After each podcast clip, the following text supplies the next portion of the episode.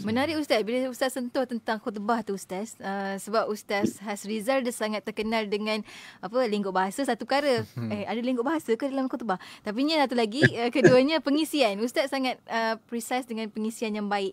Uh, boleh tak Ustaz share sikit apa uh, perkongsian uh, khutbah Ustaz hari ni dengan anak-anak? Hmm, sebenarnya saya tak sempat buat apa-apa preparation, tak buat apa-apa persiapan sebab nak, nak kena masak lagi, kemas rumah semua kan.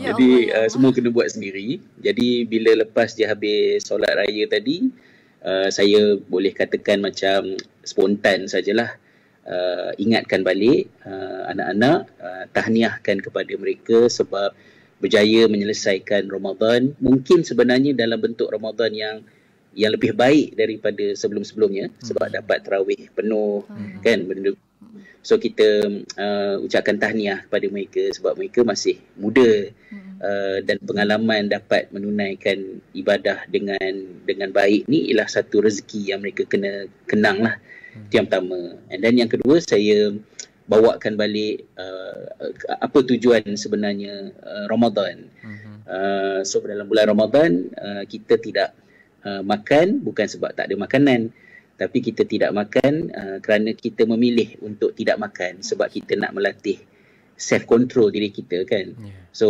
uh, duduk dalam bilik air uh, shower kan? Ayah tak tahu Tak kan? nampak. semua tak tahu.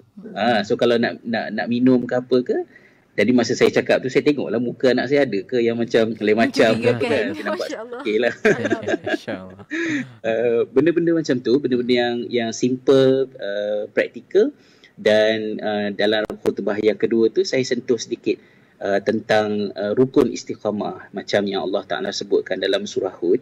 Cuma dalam bentuk uh, yang relax dengan bahasa bahasa keluarga kita sendiri uh, dengan contoh-contoh yang yang dekat dengan dengan mereka. So mungkin khutbah tu uh, agak janggal lah kalau diungkapkan dalam bentuk yang macam tu uh, di khalayak umum. Tapi sebab ini adalah khutbah pertama dalam rumah sendiri Ya. dan lebih pula syahdunya ialah kerana sambil kami, saya menyampaikan khutbah tu Mhm. di sebelah kami tu di laptop uh, isteri saya Oh, sedang Allah. menontonnya daripada Island Hmm. cuma semayang tak dapatlah Saya- bermakmumkan saya tak sah lah pula kan uh, yang tu berasingan Ya, tapi uh, masa takbir raya sebelum solat Mhm. dan semasa solat isteri saya duduklah uh, menut FaceTime Mhm. uh, dan masa khutbah pun beliau duduk sama and then bila dah habis khutbah tu kami bersalam-salaman tu salam kat skrin je lah kan dah tiga Oh, bulan ada gambar tu. mak Ya, betul betul. Oh, Masya Allah, Masya Masya Allah. Allah. Maknanya lagi bila kita buat uh, khutbah dengan keluarga sendiri dia akan lagi lebih terasa di hati Ustaz ya. betul betul pengalaman juga untuk saya sebenarnya hmm.